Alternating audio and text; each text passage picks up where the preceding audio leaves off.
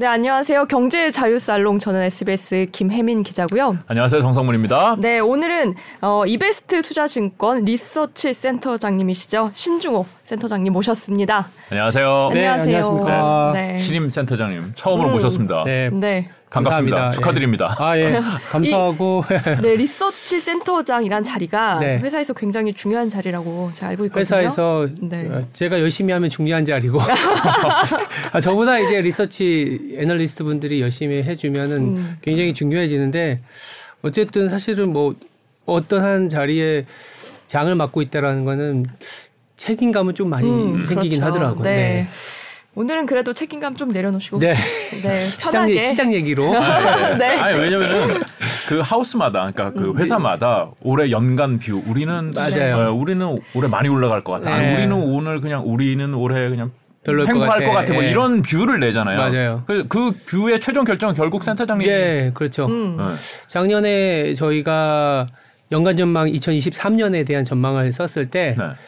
바닥에서 파는 것도 리스크다라고 썼어요. 바닥에서 사는 것도 파는 파는 거. 파는 것도 팔지 마라 그 얘기네요. 바닥에서 파는 것도 리스크다. 음. 그래서 변동성은 위험이 아니다. 네. 음. 약간 기회다 이런 얘기를 했고 그때 당시에는 약간 아, 지금 경기 침체 온다는데 무슨 바닥에서 지금이라 그러니까 세미나를 할 때 이런 얘기를 많이 했어요. 이제라도 팔아야 되느냐? 음. 네. 이제 와서 팔아야 되느냐 음. 했을 때 저희는 이제 와서 팔아야 되느냐 라는 생각에서 좀 말씀을 많이 작년 있어요. 말에 네. 네, 23년은 팔 타이밍은 아니다. 네, 그렇죠. 음, 좋게 보신다는 뜻이. 네, 좋게 보고 네. 있습니다. 어, 그렇군요. 그래요. 네, 앞으로는 이제 올해의 상황이 궁금합니다. 네. 그죠? 네, 네. 올해도 뭐- 맞추실 수 있을지. 아니 어제 이제 FOMC 회의가 있었는데 아. 지금 오늘 그 회의 하고선 오늘 네. 우리나라 증시 분위기만 봐서는 그래 팔 타임은 아닌 것 같아 약간 이런 느낌이에요. 음, 음, 음. 근데 이제 또 한편으로는 연초부터 지금까지 지수가 한 10% 올랐나요? 정확한 상승률은 모르겠는데 2200이 200까지. 살짝 깨졌다가 2000한 지금 500까지 왔으니까 300포인트는 거의 10% 됐는데 네. 그렇게 되니까 이제 아 연초에 샀어야 되는데 하면서 후회를 하면서 아 지금은 못 들어갈 것 같아라는 사람들이 되게 많을 것 같아요. 그쵸. 아니면 어, 연 작년 내내 정말 시달려서 이제 사실 원상 원금 회복이 안 됐지만 이 정도면 어디야 하면서 파시는 분들도 상당히 많을 거고 실질적으로 우리가 수급을 보면 외국인 기관 개인 이렇게 나와 있는데 네. 연초부터 지금까지 계속 산 쪽과 계속 네. 판 쪽이 어딘가를 보시면 다 개인 투자자분들이 많이 팔았거든요. 네. 이, 야 그래 내가 마이너스 50%였지만 마이너스 30% 이게 어디야 하면서 팔고 있는데 사실 그거는 지금은 아직도 팔 타이- 타이밍은 아니다. 그때 외국인은 많이 사지 않았나요? 지금 한 지금도 사고. 거의 어, 작년에 판 게 16조 원 정도 된다고 하더라고요. 네. 외국인이요? 네. 최근에는 많이 사고 있잖아요. 지금은 그 이상을 샀기 음. 때문에 네.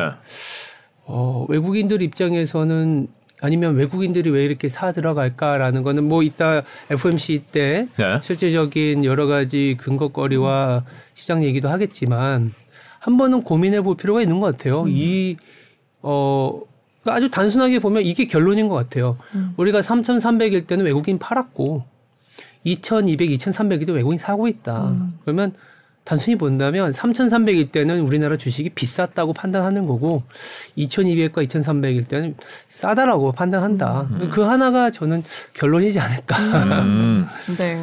그래요. 어, 구체적인 얘기로 네. 좀 들어가 볼까요? 이제 네, 네, 네. FOMC가 0.25% 포인트 올렸어요. 이거는 뭐 맞습니다. 시장에서 거의 모두가 이렇게 예상을 했었기 때문에 이거 자체는 큰 어, 변수는 아닌 것 같은데 이제 파월 맞아요. 의장이 그 다음에 무슨 말을 하느냐가 오히려 관심이잖아요. 그랬죠. 네. 어, 여러 가지 얘기들이 상당히 많았고 원론적인 얘기들 뭐 아직은 인플레이션을 뭐 지켜봐야 된다. 음. 긴축이 아직 끝난 건 아니다. 이런 얘기들을 했지만 사실 시장에서는 그거를 신경을 쓰진 않았었어요. 왜냐하면 어, 뭐 정책의 연장선상에서 나오는 rhetoric이다라는 게 생각을 한 것 같고 제가 꼽은 것 중에 하나가 시장에서 조금 유의미하게 해석한 것들이 뭐 네. over tightening을 하지 않겠다. 음. 그러니까 과잉 긴축을 하지 않겠다라는 얘기가 조금은 시장에서 좀 환호하지 않았나라는 생각이 들고 그리고 이 디스인플레이션이라는 얘기를 꺼냈거든요. 네. 그러니까 이제 디스인플레이션이 뭐냐면 인플레이션은 우리가 물가 CPI가 있으면 2%, 2.5%, 3% 이런 식으로 플러스라도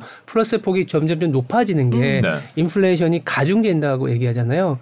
근데 거꾸로 인플레이션이 뭐 7.5, 6.5, 5.5 그러니까 5.5도 높긴 하지만 전월에 비해서 낮아지고 있는 거 이게 이제 디스인플레이션이고 아, 물가 자체가 마이너스 폭으로 돌아서는 거는 디플레이션이거든요. 네. disinflation이 또 있군요. 그렇죠. 그래서 이제 disinflation이라는 단어를 쓰면서 어떻게 보면 시장에서 음. 연준아, 시장에서 바라본 건 이거였잖아요. 물가 내려가고 있어. 좀 봐줘. 이거였거든요. 사실은 지난 6월부터 계속 하락했거든요. 근데도 작년 연말까지도 아직까지는 sticky하다. 아, 물가 상승률이 그리고 그 안에서 서비스 임금 같은 경우 보시면 아직도 우리는 불안하다. 이런 얘기를 했는데 disinflation이라는 얘기를 꺼냈다라는 거는 연준 내에서도 특히 파월 연준 의장도 앞으로 나오는 물가 수치를 보면 아 금리를 음, 안 올리거나 음. 경우에 따라서는 한 번 올리고 음. 좀 말거나 음. 이 정도로 시장이 어저께는 좀 환호하지 않았나? 음. 아 이렇게 두어 번. 올린다 그러지 않았어요? 두어 번이라는 얘기도 네. 여기서 그러면 두 번이라고 얘기해 버리면 명확해져 버리잖아요. 네. 네. 그리고 한두 번 이러면 두 번까지밖에 안 올려? 어. 한 번 이러면 또 한 번이고 그러니까 네. 두어 번 이라는 단어를 쓰는 것 같아요. 정확하게 아, 확정적이 아니다. 네. 그러니까 왜냐하면 두어 번이라는 얘기는 안 올릴 수도 있고 음. 한 번일 수도 있고 두 번일 수도 있다라는 얘기가 저는 포함이 돼 있다고 봐요. 아 그래요? 네. 아, 안 올릴 수도 있다. 안 올릴 수도 있죠. 네. 지금 벌써 4.75근데 네. 지금 물론 시장에서 예상하는 건 3월에도 25bp 올리는 게 음. 현재 어저께 이제 나오고 나서는 한 거의 90% 이상 네. 네. 반영을 하고 있는데 음. 아마 관건은 이제 오늘 저녁 내일 저녁이네요. 내일 저녁에 미국의 고용 지표를 좀 봐줘야 될 것 같고 그리고 2월 14일에 나오는 1월의 CPI 음. 특히나 2월에 CPI가 나오는 3월 중순에 가면은 왜냐하면 FOMC가 3월 말에 있거든요. 네. 음, 그래서 생각보다 빠른 물가 하락이 나온다면은 음, 연준 입장에서는 어쩌면 뭐 성급하게 들릴 수 있지만 금리 인상을 멈출 수도 있습니다. 근데 이건 약간 소수 의견이고 네. 근데 그렇게 되면 실질적으로는 금리는 올리지만 시장에서는 올리지 않은 정도의 반응을 하지 않을까. 네, 저의 말은 그게 더 핵심이에요. 그러니까 올리긴 하겠지만 25bp를 네. 그렇지만 시장에서는 이제 더 이상 올리지 않는 형태의 반응들 금리가 낮아지거나 주식시장이 조금 더 이제는 FOMC 1년 반 동안 너무 새벽에 일어나서 봤는데 네. 이제는 안 보다 안 봐도 되겠구나 음. 이 생각을 하지 않을까. 니네는 우- 특별한 변수가 아니다 더 이상. 네, 뭐 그렇게 예. 어, 오히려 이제 더 다른 것들을 봐야지 뭐 금리 올렸어. 그래 올릴 걸 알았어. 이거는 더그 이상 정도. 변수가 아니다. 네. 음, 그렇군요. 굉장히 긍정적으로 많이 보시네요. 어, 왜냐하면, 왜냐하면 지금 단계에서는 긴축이라는 부분들이 여기서 시장과의 어떻게 보면 소통이잖아요, 경제라는 거는. 네. 그러니까 누가 보더라도 물가가 내려가고 있는 상황에서 계속 고집을 피운다라는 거는 시장에서 음. 소화할 수 있을 만한 이 우리도 일반 사람들도 돈을 빌릴 때 대출 금리가 있는데 네. 우리가 지금 성장률이 진짜 눈에 보이는 물가 상승률이 6%라고 진짜 우리가 성장률 그 이상 막 7% 하는 게 아니잖아요. 내가 지금 돈을 벌어들이는 거는 1년에 3%의 속도로 벌어들이는데 한번 반짝 좋았다가 이젠 다시 꺼졌는데 계속 니네는 계속 돈을 벌어왔기 때문에 물가를 잡기 위해서 아니면 니네 그 어떤 쓰는 돈을 잡기 어떤 속도를 잡기 위해서 내가 지금 벌어들이는 돈의 두 배 이상의 계속 긴축을 하게 되면 시장 입장에서는 아 지금 기준점이 너무 높아지니까 어 기업들도 투자를 위한 기준을 잡지 못하는 거고 음. 뭐 가게는 더 말할 수 없고 기업 입장에서 밸류에이션도 사실은 계속 이 잣대가 흔들리기 때문에 네. 뭐랄까요? 어, 되게 작년부터 올해까지는 상당히 힘든 구간이었는데 제가 좋게 보는 거는 이제 기준금리를 내려서 좋게 보는 게 아니라 기준금리가 이제는 변동성이 낮아지기 때문에. 음. 그러니까 기준금리가 미국 같은 경우에는 5%까지 올린다 하더라도 5%라는 앵커 포인트가 있으면 그 안에서 이제는 시장이 그 이상의 성장률이 나오는 기업들, 국가들, 자산에 대한 어, 자산 배분을 할 수 있다라는 거죠. 네. 아, 이게 어디까지 올라갈지 몰라서 불안해서 투자를 못 그렇죠. 했는데 그렇죠. 야 여기 여기가 다야라고 어느 정도 기준점이 생기면은 그렇죠. 어 그래 그러면 공격적인 애들은 네. 그 이상의 수익을 노리고 들어올 수 있다. 그렇죠. 음, 그렇게 보고 있어요. 네. 근데 사실 일주일 전만 해도 sticky, sticky한 아. 물가, 이 물가가 이거 안 음, 잡혀. 그러면은 음. 파월은 이 물가를 잡기 위해서 경기가 어느 정도 훼손되는 것도 감내할 거야. 이런 관점이 더 팽배했었잖아요. 맞아요. 그게 그래서 sticky sticky하다는 거의 핵심은 우리가 물가를 보면 headline CPI가 있고 소위 말하는 코어가 있거든요. headline CPI는 아시는 것처럼 뭐 에너지하고 이제 식료품, 네, 좀 변동성이 좀 심한 미국 기준으로는 한 20%에서 25%의 비중을 차지하는데 국가마다 조금 다릅니다만 네.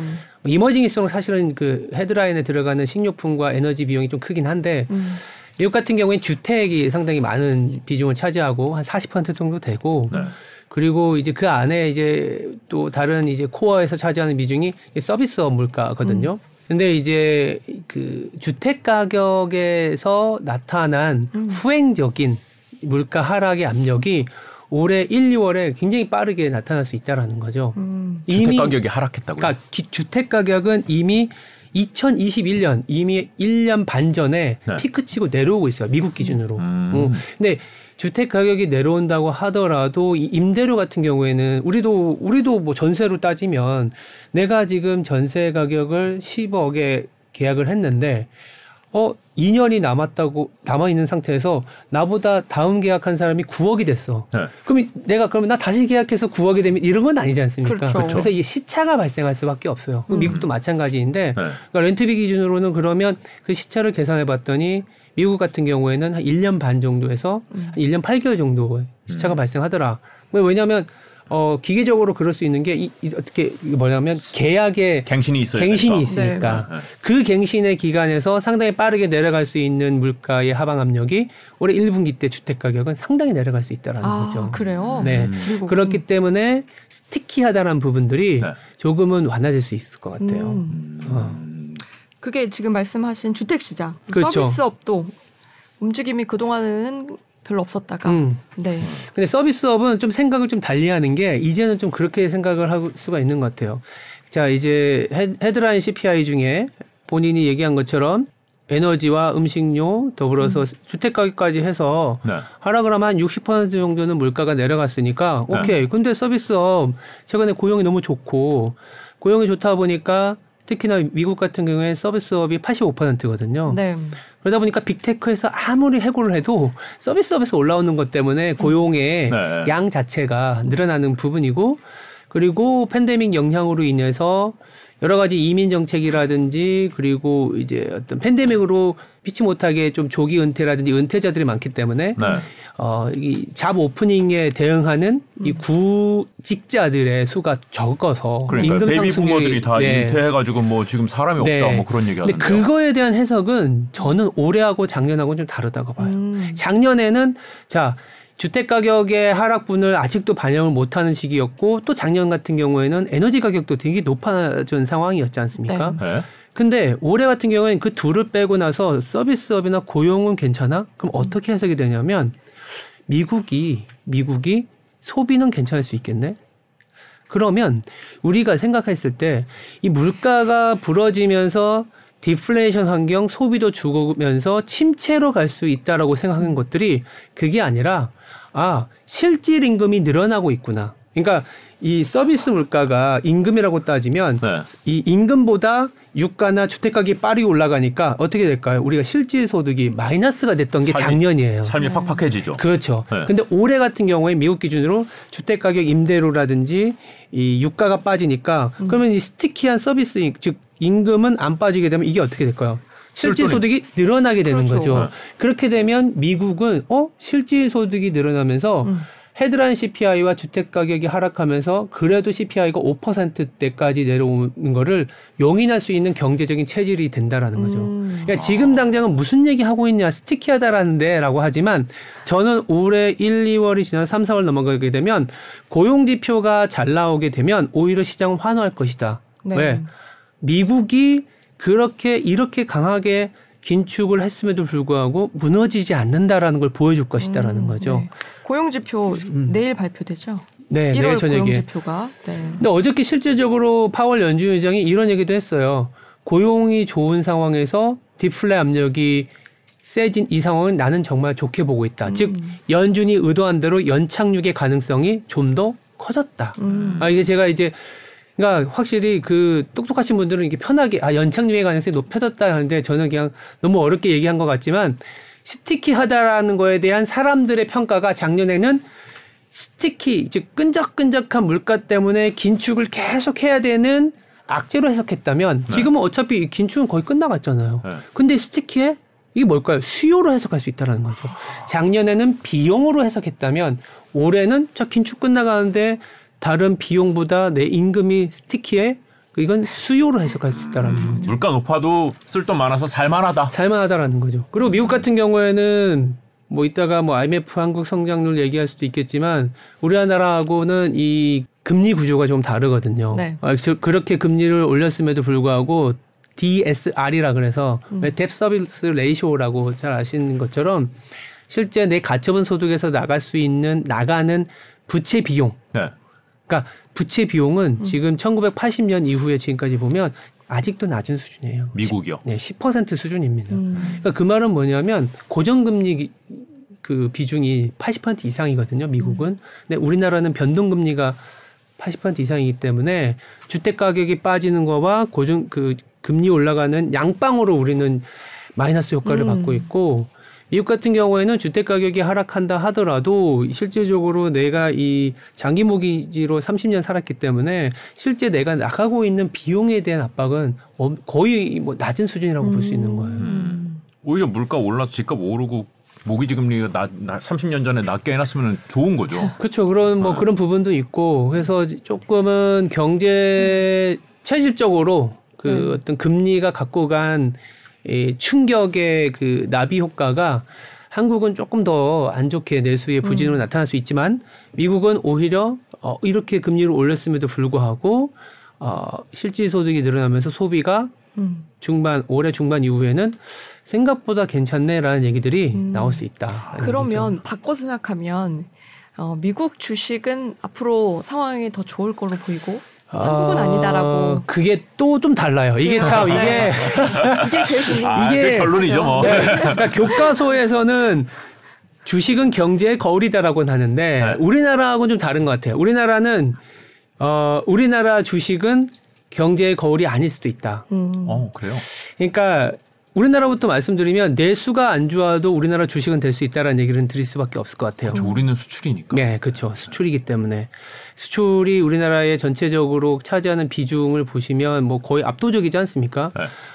근데 이제 제가 무슨 말씀을 드리는 거냐면 결국 이 외부 수요로 인해서 기업은 돈을 버는데 가게는 돈을 못 버는 현상은 앞으로도 계속 될 것이다라는 그래요. 거죠. 예. 그게 가까운 사례를 찾을 수가 있어요. 대만의 사례를. 네. 기자님 혹시 대만 대만 가보셨어요? 아, 못 가봤습니다. 음. 네. 저도 못 가봤어요. 아, 저도 못 뭐- 가봤어요. 대만을 대만을 이 젊은이들이 상당히 많이 가는 이유가 네. 대만이 물가가 싸요. 아. 네. 대만이 왜 물가가 싸냐면 임금 상승률이 낮아서 그렇습니다. 음. 임금 상승률이 왜 낮냐? 대만의 일자리가 많지가 않아요. 1990년대 대만은 실업률이 굉장히 나- 높아졌는데도 불구하고 주가는 실업률 높아지는데 주가는 계속 갔어요. 네. 왜 그러냐면 현지 생산 수요가 있는 데서의 공장을 만들어서 즉 그때는 중국이었죠. 음. 그러니까 TSMC라든지 대만의 기업들은 수출을 통해서 돈을 벌어들이니까 네. 경산 수지가 들어오잖아요. 그게 외환 보유고는 쌓여요. 그러니까 대만 달러는 안정적이에요. 네. 음. 근데 내수로 이 넘어가지 못하니까 대만의 중앙은행은 금리를 못 올리는 거죠. 임금 상승이 낮으니까. 음. 그래서 대만의 금리는 미국보다 상당히 낮음에도 불구하고 2000년대에도 상당히 낮았어요. 대만 달러는 상당히 안정적으로 움직일 수밖에 없었다라는 거죠. 음. 그러니까 저희도 어떻게 보면 사실 섬이지 않습니까? 북한을 제외하고 우리나라도 섬인데 내수가 지금 뭐 5천만 명인데 고령화가 그 어느 나라보다 빠르게 진행이 음. 된 상태고 부채 비율도 최근 5년 동안 그 어느 나라보다 빠르게 늘어났기 때문에 개인의 부채. 그렇죠. 네. 한40% 포인트가 늘어났더라고요. 가계 부채가. 네. 그렇게 보면 그 가계 부채가 늘어난 만큼 그리고 이 올라오는 금리만큼 곱하기에 날아가는 소득이 너무 많은 거죠. 이자 비용. 네. 네. 그게 내수거든요. 네. 그래서 그 내수는 안 되기 때문에 앞으로 한국은행은 금리를 거의 못 오르지 않을까. 음. 경우에 따라서는 미국보다 빨리 내려야 될 것 같고 네. 미국보다 빨리 내리더라도 금리차 확대에 의한 자금 유출 압박은 없을 수 있다. 음. 왜? 삼- 삼성전자, 현대차, LG 에너솔루션 이런 수출 기업들이 중국과 미국에서 돈을 벌어 들어오기 때문에 달러를 가져오니까. 예, 그래서 주, 아까 주가 지수는 될수 있다라는 얘기를 드리는 아. 거고.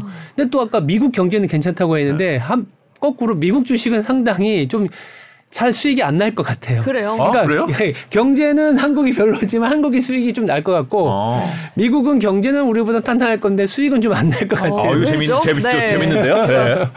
이거 예, 그 얘기 먼저 들어보죠. 왜냐하면 미국은 일단 비싸요. 이미 아, 예, 올랐다. valuation이 아, 미국도 많이 많이, 내렸는데도 비싸다. 비싸죠. 네. 아직도 한 18배, 19배 정도 되고 네. 그리고 이게 작용과 반작용이 있는 게 지금 우리나라는 1,450원까지 갔었고 어 그리고 유럽은 parity까지 갔었고 음. 1 1유로까지 갔지 않습니까? 네네. 그리고 일본 같은 경우에는 140엔까지 갔어요. 네. 그럼 거기에 있는 기업들은 여러 가지 혜택을 받겠죠. 첫 번째, 상당히 힘들었기 때문에 내부적으로 고정비를 줄여야 되는 아픔에서 깎 구조 조정을 깎고 조이고 많이 했어요. 그러니까 이제 고정비를 많이 낮춘 상태거든요. 네. 우리나라, 일본, 뭐 유럽. 유럽. 네. 근데 환율이 경쟁력 있게 올라와 있지 않습니까? 네. 그러면 미국 본토에 있는 그 기업들하고의 경쟁을 했을 때 음. 미국의 소비가 살아났을 때 유럽의 기업, 한국의 기업, 일본의 기업이 미국의 기업보다는 더 나, 그 유리한 환경에서. 예, 할 네. 수가 있는 거죠. 수출 기업은 고환율이 유리한 음. 거 아니에요? 고환율이 유리하죠. 네. 그러니까 왜냐하면 그 동안에 이 유로화가 상당히 낮아져 있었던 거. 음, 음. 그러니까 유로화가 낮아져 있기 때문에 미국 사람 입장에서 유럽의 수출을 못했죠. 그러니까 미국 사람이 유럽의 땅을 사거나 유럽의 기업을 사기가 굉장히 싸져 있죠. 그랬죠. 네. 음, 유럽에 이를테면 뭐 최근에 아시겠지만 프랑스 주가 신고가거든요. 명품들 엄청 사니까. 네. 그런 식으로 우리나라도 우리나라에 있는 기업들이 현대차나 이런 거 보면 엄청 양질의 자동차인데 음. 상당히 싸게 팔리고 있는 상황이에요. 아니면 네. 같은 값에 팔리더라도 환율 효과로 인해서 들어오는 이펙트가 있는 거기 때문에. 근데 물론 작년 말부터 올해까지 가파르게 1,450원에서 음. 1,250원까지 오, 아까 보니까 거의 1,200원도 깨락말락 하는 수준까지 왔지만은 네. 그래도 예전보다 높아진 수준의 환율에 음. 영향은 분명히 있다라는 거고 그리고 그 미국보다 더 밸류에이션적인 측면에서 상당히 낮은 가격에 거래되고 있기 때문에 그런 부분들 때문에 수익률로 보면 어 작년과 올해 그리고 아니면 어 올해와 내년을 봤을 때는 미국보다는 비미국 지역의 수익률이 조금은 높을 수 있다. 특히 동아시아 쪽, 음. 한국, 뭐 중국의 모멘텀이 좀 있으니까 네. 음. 중국의 어떤 reopening이나 돈 풀기에 의한 영향이 네. 한국을 비롯한 emerging 아시아 쪽은 상당히 탄력 있게 움직일 수 음. 있다. 아, 이렇게 emerging 아시아에 음. 어, 그 일본도 포함이 되나요? 일본이 이모지. 일본은 emerging은 아니고요. 네. 일본은 선진국에 좀 포함이 돼 네. 있고 네. 일본은 조금은 다른 성격이라서 음. 좀 얘기를 달리하면 그러니까 이머징 쪽에 자금이 들어오는 혜택을 많이 받을 수 있는 게 사실 이제 한국하고 대만, 베트남, 뭐 일, 음. 인도 이런 기업들이긴 한데 인도는 작년에 좀 많이 올랐고 그렇죠. 대만하고 이제 한국일 가능성이 높죠. 음. 그래요? 자금 배분을 또 단순히 수익률로만 보는 게 아니라 최근에는 또 그런 얘기들을 많이 하잖아요. 네. 재편되는 부분들. 음. 그러니까, 그러니까 이거는 약간 재편. 예, 예, 그런 부분들 때문이라도 조금 더 이쪽이 자금이 들어올 수 있다라는 아 중국으로. 직접 들어가기 부담스러우니까 한국이나 뭐 그런 것도 대만으로 있을 간다. 수 있고 이 실질적인 어떤 경제 공동체라는 상황에서 봤을 때는 네. 네. 이런 뭐 치포 동맹부터 시작해서 여러 가지 논의들이 많이 되잖아요. 네 네. 그런 것들에 대한 혜택을 상당히 많이 받을 수 있다. 음, 아, 그럼 예. 그 말씀은 그러니까 서구 서구에서 야 그래 우리가 중국을 배제하고선 이렇게 짜야 되니까 그러면은 중국을 대체할 수 있는 나라가 어딜까 이렇게 해서 돈이 들어온다는 말씀이 아니요, 아니요. 그러니까 지금 당장은 중국의 혜택을 보긴 볼 것 같은데 네, 네. 중국이 돈을 당장- 푸니까 예, 예, 예. 중국 당장 중국이 돈을 푸니까 수익이 나기 때문에 한국 시장도 사는 거잖아요. 네. 근데 한국 시장을 사는 동시에 만약에 이제 중국에 의해서 올라가는 영향력이 이를테면 뭐 다른 나라들도 많을 수 있잖아요. 네, 네. 근데 약간 정치적인 결합도라든지 어떤 그 경제적인 결합도가 높은 쪽으로 조금 더 우선순위를 할 수 있다라는 거죠. 음. 어. 이때 뭐 중국이 나중에 또뭐 계속 돈을 풀진 않을 수 있으니까 네, 나중에 또 약간의 어떤 노이즈가 생겼을 때 그 안에서도 조금은 어떤 어 신뢰감 있을 수 있는 경제 체제에 음. 어, 자산의 어떤 전체적인 자본이 배분될 수 있다라는 개념에서 중국에 말씀을 들어가면. 부담스러우니까. 네, 그렇죠. 네. 네. 그래도 중국은 돈을 풀어서 우리가 올해 수혜를 받을 수 있을 것이다. 네. 음. 왜냐하면 중국이 어 생각보다 굉장히 빠르게 대응을 하는 것 같아요. 음. 네, 중국이 되게 리오프닝을 했을 때 여러 가지 우려가 좀 있었는데 생각보다 빠르게 대응을 하고 있고 무엇보다 그 우리가 흔히 얘기하고 있는 통화량 중에 M2라고 있잖아요. 네. M2를 상당히 많이 빠, 풀고 있어요. 음. 그러니까 글로벌 전체 M2를 합치면 한 100조 달러 정도 됩니다. 네. 100조 달러 정도 되는데 그 중에 한 38%가 중국이에요. 음. 어, 중국 그렇게 네, 많아요? 그렇게 많아요. 놀랍죠. 네. 다들 38%? 요? 다들 미국이랑 하는데 미국은 21% 정도. 그러니까 중국이 한 38조 정도. 따- 왜냐하면 2008년, 2009년 때 역전이 됐었어요. 네. 근데 이제 사실은 이 스팟보다는 모든 경제적인 개념은 증가율이라는 개념이잖아요. 음. 증가율이라는 개념에서 본다면 2022년에도 다들 이제 2022년이 왜 안 안 좋았냐면 그 유럽, 미국, 일본, 중국의 그 M2를 그려보면 다 내려오는 차트였어요.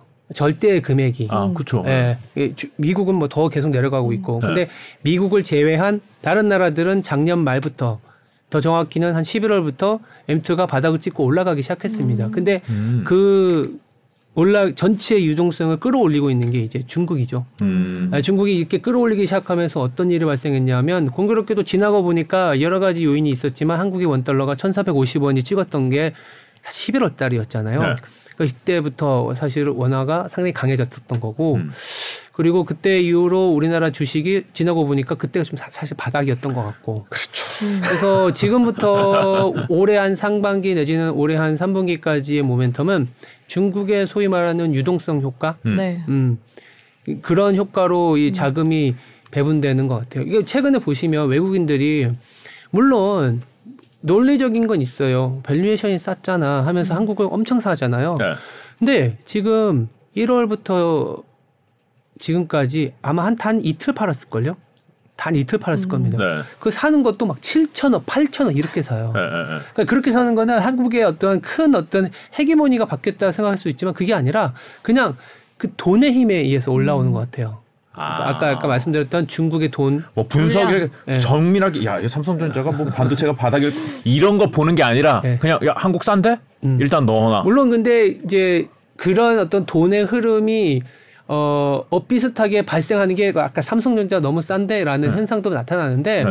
삼성전자가 싼 포인트는 잡아 보면 어 작년 어느 수준에서도 쌌을 거예요. 네.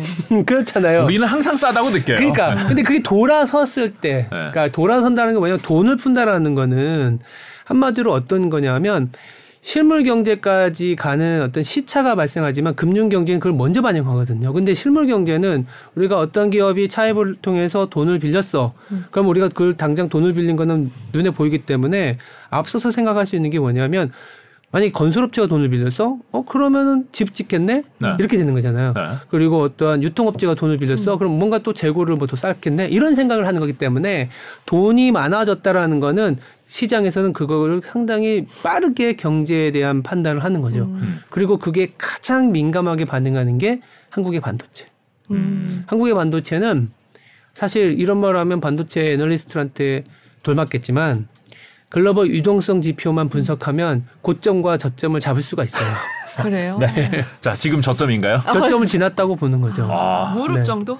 무릎도 아닌 거예요. 아. 왜냐하면 그러니까 발목, 이제 발목. 탑다운으로 발목. 봤을 때는 그런 거죠. 어, 유동성이 이제는 바닥을 치고 지나가는데 아 그러면 이제 우리나라 주식 중에 싼 게 뭐지? 특히 반도체가 상당히 예민하게 반응하는데 반도체 얼마나 싸지 봤을 때 valuation을 보는 거죠 그때 음. valuation 봤더니 한국의 반도체가 특히 삼성전자가 1.1배까지 내려갔더라 음. PBR 기준으로. PBR, 네. 음. 근데 역사적으로 한국의 삼성전자의 반도체 그러니까 그 PBR이 물론 이 기준점마다 다르지만 제가 1.1배라고 말씀드리는 거는 확정된 자본에 그러니까 네. 앞으로 벌어질 그건 모르겠고 삼성전자 지금 자본에서의 시가총액을 반영했을 때 2022년 자본. 그렇죠. 네. 확정된 벌어들인 자본에서 1.1배까지 내려갔을 때가 역사적인 2008년 뭐 2000뭐 그 언제죠? 2018년 중미 무역 갈등 이런 역사적인 바닥권에 갔었었어요. 아 그래요. 1 네. 이하로는 안 가는군요. 이게 그러니까 1 이하로 갈 수도 있는데 그거는 이제 어닝에 대한 기대치를 반영하게 되면 음. 근데 이거는 이 약간 확정된 자본이기 때문에 조금 더 다른 사람들이 얘기하는 것보다 높게 말씀할 수는 있는데 어쨌든 그 동일한 기준으로 말씀을 드리면 확정된 PBR 기준으로는 1.1배 수준이 진바닥이었다라는 거죠. 음. 근데 그거는 진바닥이라고는 보지만 이게 정말 살만한 타이밍이냐라는 고민이 되잖아요. 네. 그 제- 그렇죠. 근데 여기서 계속 가시 기준을 있어. 근데. 제, 네, 근데 저희가 봤을 때는 유동성이 바닥을 찍었다. 중국이 돈을 풀고 있다. 음. 중국이 PMI가 52까지 갈 때까지는 돈을 계속 풀 텐데 PMI 지금 50밖에 안 왔잖아. 그럼 더 푼다. 그럼 삼성전자 지금 6만 4천 원인가? 6만 2천 원인가? 하여튼 6만 네, 원이 6만 원대. 넘어서서 음. 어, 목이 찬 것 같은데 valuation 보니까 1.12배밖에 안 돼. 최소한 1.5배만 해도 7만 원이거든요. 평균이 1.5배예요. 네. 네. 그럼 지금 가격에서 뭘 우리가 비싸다고 얘기해야 되지? 음. 더 가자 얘기를 해야 되는 거 아니냐 이렇게 볼 수 있는 거죠. 음. 그래요. 네. 그러면 그 아까부터 저는 들었던 궁금증이 중국 경제 활동이 살아나서 음. 한국 주식이 뛸 수 있다고 말씀하신 거잖아요.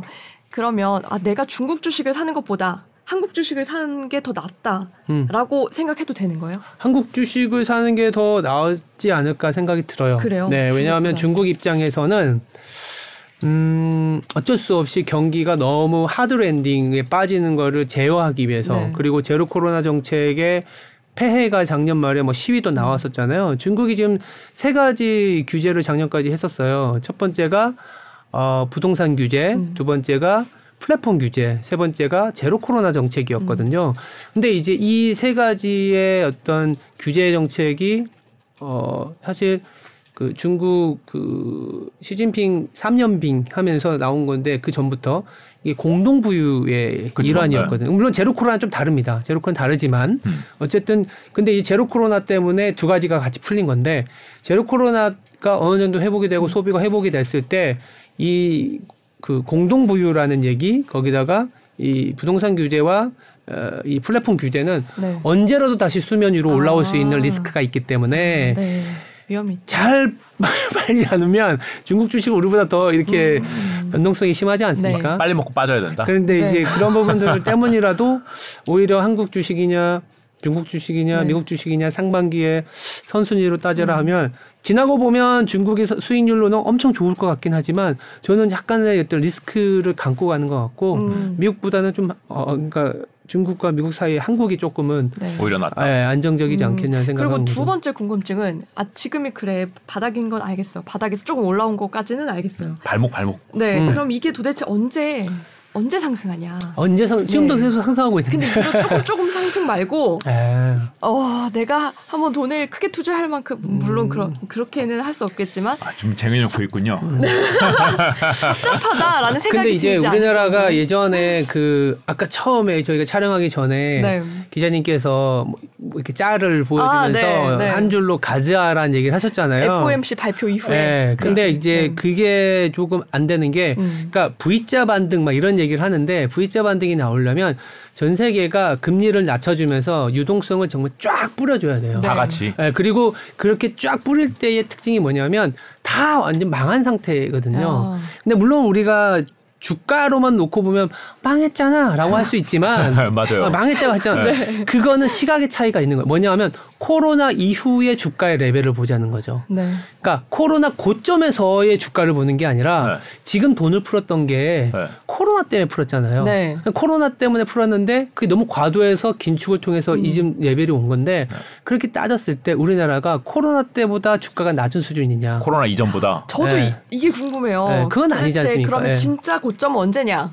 코로나 때 고점은 우리가 고점으로 이제 안 치겠다. 음. 그거는 사실 너무나 큰 거품이다라고 음. 보잖아요. 음. 그럼 진짜 고점은 어, 아, 얼마일까? 그러니까 코로나 때 특수 상황이라고 그 네. 2019년 이후 20, 20년, 21년, 22년 이렇게 딱 떼서 이거 우리 빼놓고 생각하자. 네. 그러면 지금 2,400 넘어서 2,500 가까이 네. 가려고 그러는데 어, 부담스러운데요. 근데 이제 근데. 이제 네. 그런 부분들을 이제 주가라는 게 항상 우리가 딱 정해놓은 fair value라고 하거든요. 그 fair value도 사실 바뀌어요. 근데 그 페어 밸류에 딱 맞춰서 이게 이렇게만 움직이는 게 아니라 이렇게 움직였다가 아, 그쵸. 이렇게 빠지겠잖아요. 네. 근데 이, 이, 이 충분히 2,600 넘어서 2,700, 2,800, 2,900, 3,300까지 갔을 때는 상당한 거품이 끼어 있었던 건 맞는데 네. 2,700 깨지고 2,600 깨지고 2,300 깨지고 나서는 이제 또 너무 많이 깨진 거죠. 음. 예. 그리고 이것도 이제 정상은 아니다. 네, 있죠. 근데 이 깨진 상태 때문에 옛날에 코로나 팬데믹이나 금융 위기 수준처럼 다시 금리를 내릴 만한 경제적인 상황이냐 이건 아니라는 얘기인 거예요. 그쵸. 그러니까 약간 시각이 좀 다, 그러니까 주가만 놓고 보면 그 어느 위기 때보다 많이 빠져갖고 그쵸. 이제 연준도 금리 내려야 되고 봐 중국은 뭐 돈 이제 풀잖아 이렇게 할 수 있지만 그게 아니라는 거죠. 그냥 코로나 팬데믹이라는 아무도 예상할 수 없었던 정말 우리가 지금 벌써 이렇게 마스크를 벗는 것도 너무 어떻게 보면 저 감개무량하지 않습니까? 생소해요, 생소해. 맞아요. 그 감개무량하지만 네. 그때는 정말 이게 뭐 백신이 나올지 이게 마스크를 이제 어- 언제까지 써야 될지 모르는 진짜 너무 두려움이 있었던 상황에서의 정책이었기 때문에 네. 과도했었던 거라는 게 이제 와서 생각이 드는 거죠. 그쵸. 그러니까 과도함을 줄여낸 상황에서의 레벨인 거고 그럼 이제 그러면 다 그럼 다 걷어치우고 이제 이제 이제 다시 새로 시- restart라고 볼 수 있는 거죠. 그걸 restart를 하는데 네. 지금 그럼 restart 할 때 코로나라는 걸 제끼고 보면 뭐가 가장 중요했었냐? 그러니까 상대적으로 매력이 있는 자산으로 돈은 간다는 거죠. 음. 그쵸. 네, 그래서 그래서 아까 처음에 상대적으로 매력이 있는 자산은 미국보다는 다른 나라들, 음. 뭐 한국은 좀, 좀 싸져 있는 것 같고 유럽도 엄청 많이 빠졌다가 좀 올라온 것 같고 네. 유럽은 그 신고가로 가고 있으니 지금 좋, 좋잖아요. 네, 네. 우리나라도 이렇게 주가의 레벨을 보면 상당히 좀 음. 많이 저평가 영역에 네. 있다라는 거죠. 저 궁금한 점. 음. 그 유럽은 신고가 많이 찍고 있... 왜 우리는 그렇게 안 가요? 우리가 그러니까- 유럽보다 못한 게 뭐예요? 그러게. 그렇죠. 유럽 같은 네. 경우에는 뭐 약간의 어떤 기업의 비중이 좀 차이가 있죠. 음. 그러니까 유럽은 나라마다 좀 차이가 있는데 뭐 프랑스 같은 경우에 잘 아는 이제 명품주들이 많이 있고 네. 독일은 이제 자동차라든지 그리고 뭐 산업. 네. 스위스 같은 경우에는 의외로 이제 뭐 제약사나 이런 것들이 많아서 네. 어, 생각보다 뭐라 그럴까요? 어, 이익의 변동성이 크지 않은, 그러니까 물론 독일은 조금 크긴 합니다만, 다른 나라들은 이익의 변동성이 크지 않은 음. 음, 어떤 업종들이 많아서, 그리고 또 선진국 지수에 편입되어 있는 자금들은 이머징에 투자하는 것보다는 약간 더 그쵸. 장기적으로 투자하는 자금들이 많아서 그런 좀 차이가 있죠. 그래서 우리나라에서도 우리나라도 이 정도면 선진국인데 좀 편입시켜 달라라는 얘기가 좀 나오는 것도 한 가지 이유이기도 한데 어쨌든 그런 현재 상황을 봤을 때 우리나라가 어, 상당히 좀 많이 저평가되어 있는 건 맞고 그 저평가되어 있는 게 돈이 들어오면서 어느 정도 회복을 할 수 있다면 그 회복의 기간을 우리는 충분히 투자자 입장에서 누려야 되는 거 아니냐. 그리고 2,400을 넘어서 2,500까지 왔지만 뭐 단기적으로 상당히 많이 오른 것 같지만 여전히 우리나라 주식은 어 자기 자본 대비 덜 그러니까 2022년 4분기에 코스피 자본 총계가 한 2,050조 원 정도 되거든요. 네. 2,050조 원 정도 되는데 현재 시가총액이 아마 오늘 한 1,860, 70조 정도 됐을 겁니다. 그러면 한, 한 200조 원 정도 덜 받고 있는 거거든요. PBR 1이 안 되네요. 안 되는 거죠. 네. 왜냐하면 우리나라 같은 경우에는 어, 제조업이고 중- 중간재를 수출하기 때문에 유형 자산을 많이 갖고 음. 있는 나라이기 때문에요. 유형 자산을 갖고 있으면 일단 공장을 돌려서 그 공장에서 나오는 이익으로 ROE라는 자기 자본 대비 이익을 만들어내는데 이 수출이 안 되게 되면 어떻게 될까요? 유형 자산의 가치는 이게 돈을 만들어내는 게 아니라 재고로서의 비용을 반영하거든요. 네. 그러니까 공장이 100개가 있더라도 공장을 못 돌리게 되면 70개만 돌리면 어떻게 될까요? 0.7배만 줘야 되는 거예요. 음. 음, 음. 어, 그렇기 때문에 지금 우리가 자본 총계가 공장이 내려와 2,000개가 있지만 1,800개밖에 못 돌리고 있다라고도 해석을 할 수 있는 거죠. 네. 근데 이제 1,800개가 아니라 1,800개가 1,900개, 2,000개로 갈 수 있는 음. 기대가 보인다면 주가 움직이잖아요. 음. 저희들이 봤을 때는 그게 보인다라는 거죠. 음. 왜? 돌고 돌아서 아까 중국의 M2가 돈다. 네. 돈이 돌면 아까 어떻게 말- 말씀드렸냐면 뭔가 공장이 돌 돌아간 거에 대한 선행 지표라고 말씀드렸기 때문에 음. 그럼 지금 1,800개밖에 안 돌지만 1분기 지나고 2분기 지나고 3분기 지나면 이게 1,900개, 2,000개, 2,100개고 넘어갈 수 있다라는 거죠. 음, 네. 그러니까 저희가 도- 네, 말씀하세요. 아니, 아니, 돈이 풀어서 네. 그러니까 돈의 힘으로 음. 돈이 갈 데가 없어서 금융시장으로 막 들어와가지고 시장을 올렸다가 이제 그게 빠지면서 내리는 음. 건데 그것과 관계없이 중국에서 돈을 풀면은 그거는 금융시장으로 꽂히는 게 아니라 산업을 돌아가게 해서 음. 우리 기업들이 채산성이 좋아진다. 어, 그런 것도 있고, 실제 돈도 좀 돌아다니고요. 음. 네, 진짜 돈도 돌아다니고, 그리고, 아니 왜냐면 중국 이외에서는 돈을 지금 사실은 좀 이렇게 음. 금리를 높여서 빨아들이는 중이니까. 근데 미국만 그렇고요. 네. 유럽, 중국, 일본 다 돈이 늘어나고 있습니다. 아 그래요? 네. 램투 통화량이 실제로는 데이터가 늘어나, 그러니까 2022년에는 다 같이 빠진 게 맞아요. 네. 그러니까 엄청 힘들었었죠. 음. 네, 네. 근데 미국은 계속 M2가 줄어들고 있는데 어, 중국, 미국, 아, 유럽, 일본. 음. 일본이 한 일본은 원래 미치 금리가 없었으니까. 일본이 한 9조 달러 정도 되고요. 어. 네. M2가 유럽이 한 16조 달러. 음. 아, 그리고 중국이 한 38조 달러니까 걔네들 합치면 50한 50조 원 달, 넘겠네요. 예, 네. 걔네, 그러니까 그 세 개가 올라가게 되면 미국이 줄어드는 걸 커버한다고 볼수 있는 음. 거죠. 그렇군요. 네. 올해가 이제 상반기, 하반기 아직 많이 남았는데 저는 간단하게 여쭤볼게요. 상반기와 하반기에 그 우리나라 주가 음. 이제 폭 상승폭으로 보시겠죠? 지금 벌써 이만큼 아. 올라와가지고 그래도 2,200에서 올라와가지고. 그래 그, 이걸 여쭤본 이유가 있는데 어. 이제 저희가 여기서 많은 전문가들을 만나 보잖아요. 네. 근데 그분 중에 한 분은 음. 앞으로 큰 하락이 올 거다라는 아, 얘기도 분들이- 하셨어요. 그래서 네. 저희가 한번 좀 상고하죠 비교도- 하고 뭐 네, 예? 상하 음. 상- 뭐죠 상저하고 뭐 이런 얘기 많이 하시는데 네. 그러니까 전반적으로는 올해 좋, 나쁘지 않을 것 같다라고 네. 보시는 거잖아요. 네. 네. 그러니까 어 작년에는 계단식 하락을 해왔잖아요. 네. 네. 올해는 그 계단식 상승으로 바뀌지 음, 않을까. 그럼 생각합니다. 계단식 상고하고 네. 계속- 오, 제가 딱 요새 하는 게 상고하고예요. 그렇구나. 오, 네. 야 그 말씀 우선 풀이를 해주시고요. 네, 네. 계단식으로 아, 올라간다. 어떻게 음, 생각- 계단식 상승인데 네. 네.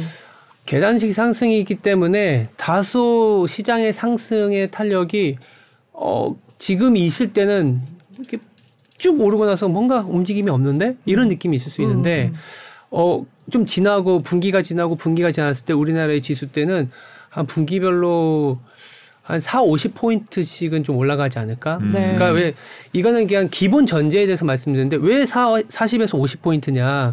50포인트이게 되면은 뭐 단순히 산수, 산수를 하면 분기마다 한 50에는 200포인트잖아요. 네. 그러면 한 2,600이 나오는 거죠. 음.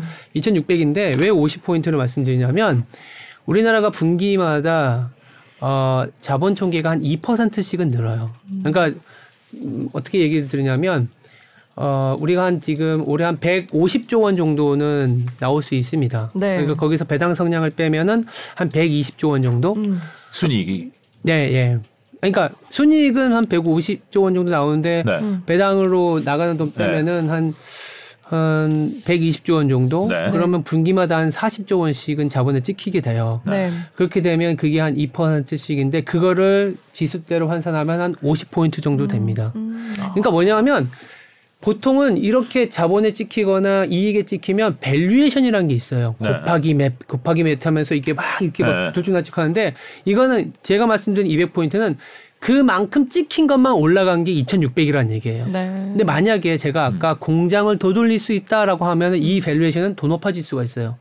그래서 초반에 상반기에는 두번 찍히는 100포인트는 좀 그냥 100포인트만 주겠지만 하반기에 돌아갔을 때 아까 미국의 실질 임금이 늘어나서 소비가 살아날 수 있다.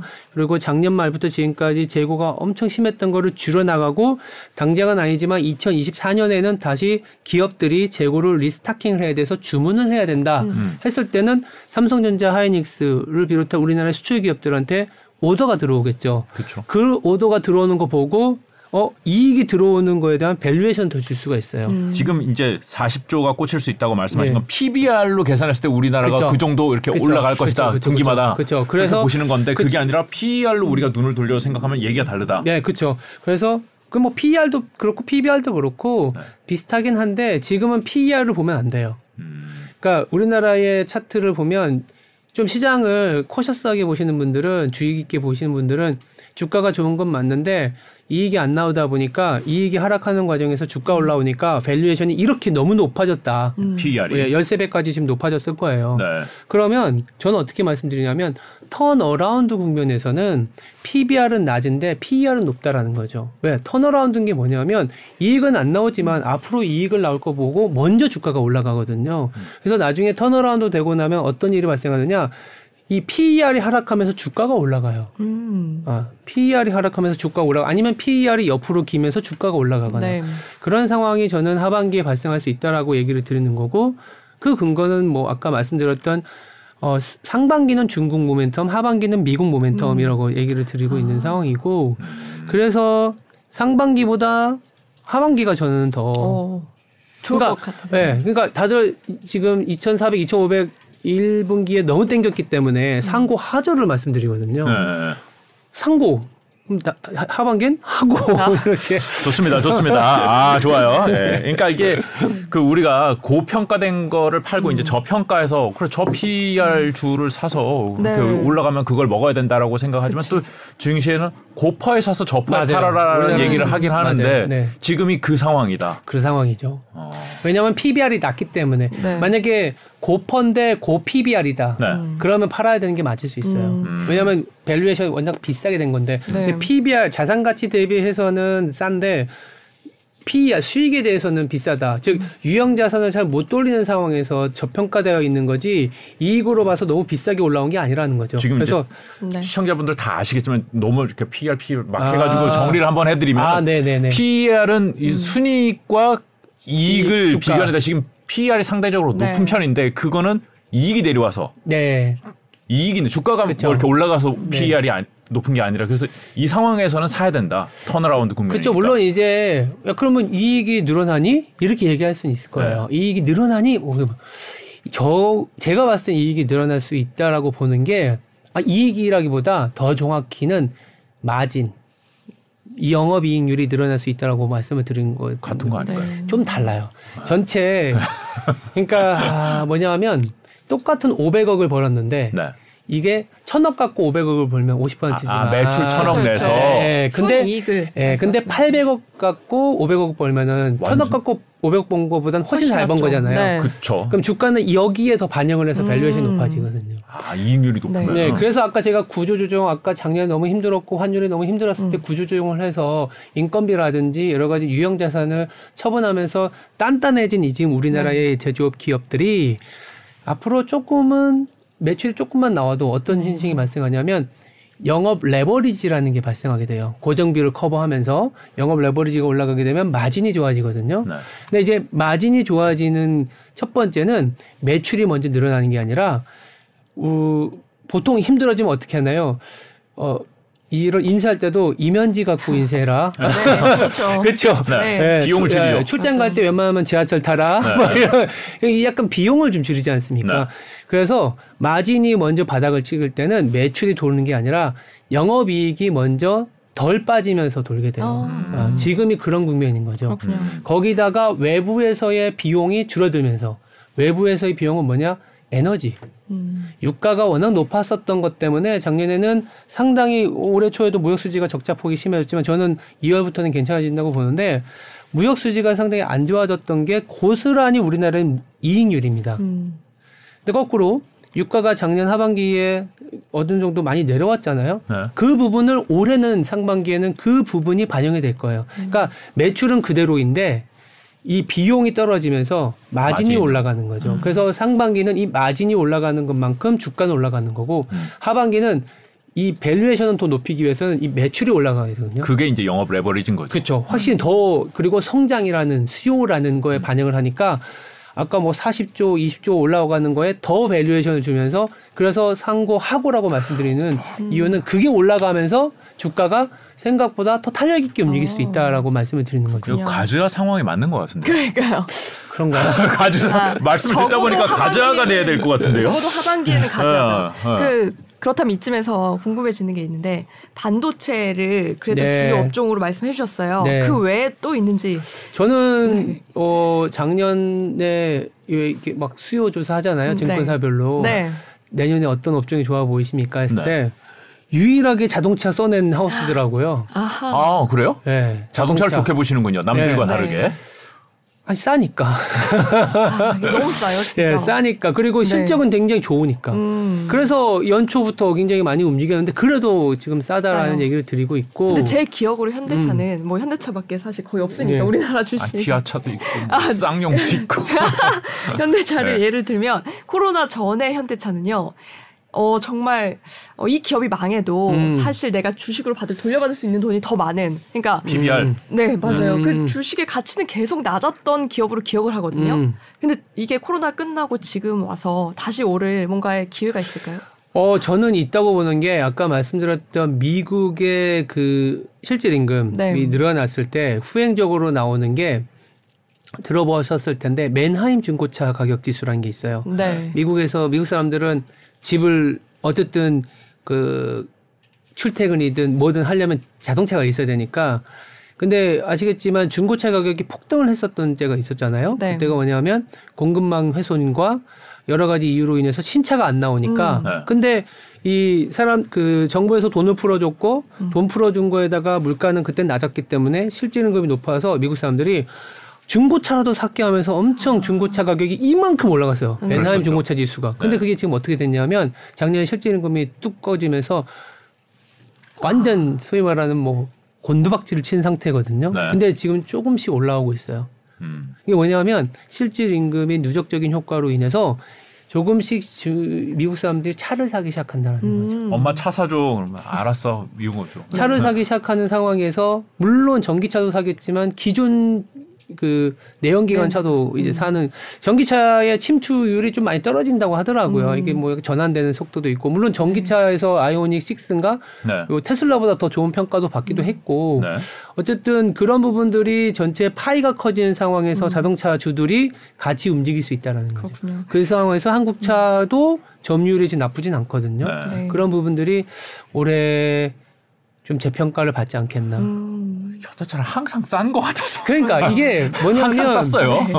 사실. 그러니까 저는 그러니까 개인 투자자분들한테는 네. 물론 약간 지금 올라가고 핫한 거를 사면서 수익을 나는 그런 아름다움이 있으면 좋긴 한데 주식 투자라는 게 그렇게 가면 좋지만 그냥 음 뭐가 샀을 때 물론 기준이 있는 상태에서 샀는데 아, 그거 아, 이렇게 하면 잘 샀다라는 아, 생각 그래요? 예, 그런 얘기로 전 드리거든요. 그러니까 뭐냐면 예를 들어서 작년 10월 11월부터 반도체를 사자라는 얘기를 했다면 만약에 네. 그때 반도체 나 지금 삼성전자 샀어 5만 원 뭐 깨질 것 같아서 5만 5만 네. 6 5만 5천 원만 하, 반도체 이러 이거면 지금은 많이 났죠. 그렇죠. 예. 그런 갸우뚱할 때 사야 예, 된다. 갸우뚱이라는 대답이 나오면 아 내가 좀 잘 판단을 했구나. 음. 왜냐하면 누군가가 다 얘기를 해준 게 아니거든. 내가 상 평- 기준을 잡고 싸다고 해서 샀는데 갸우뚱했다라는 거는 내가 잘 샀구나. 음. 예.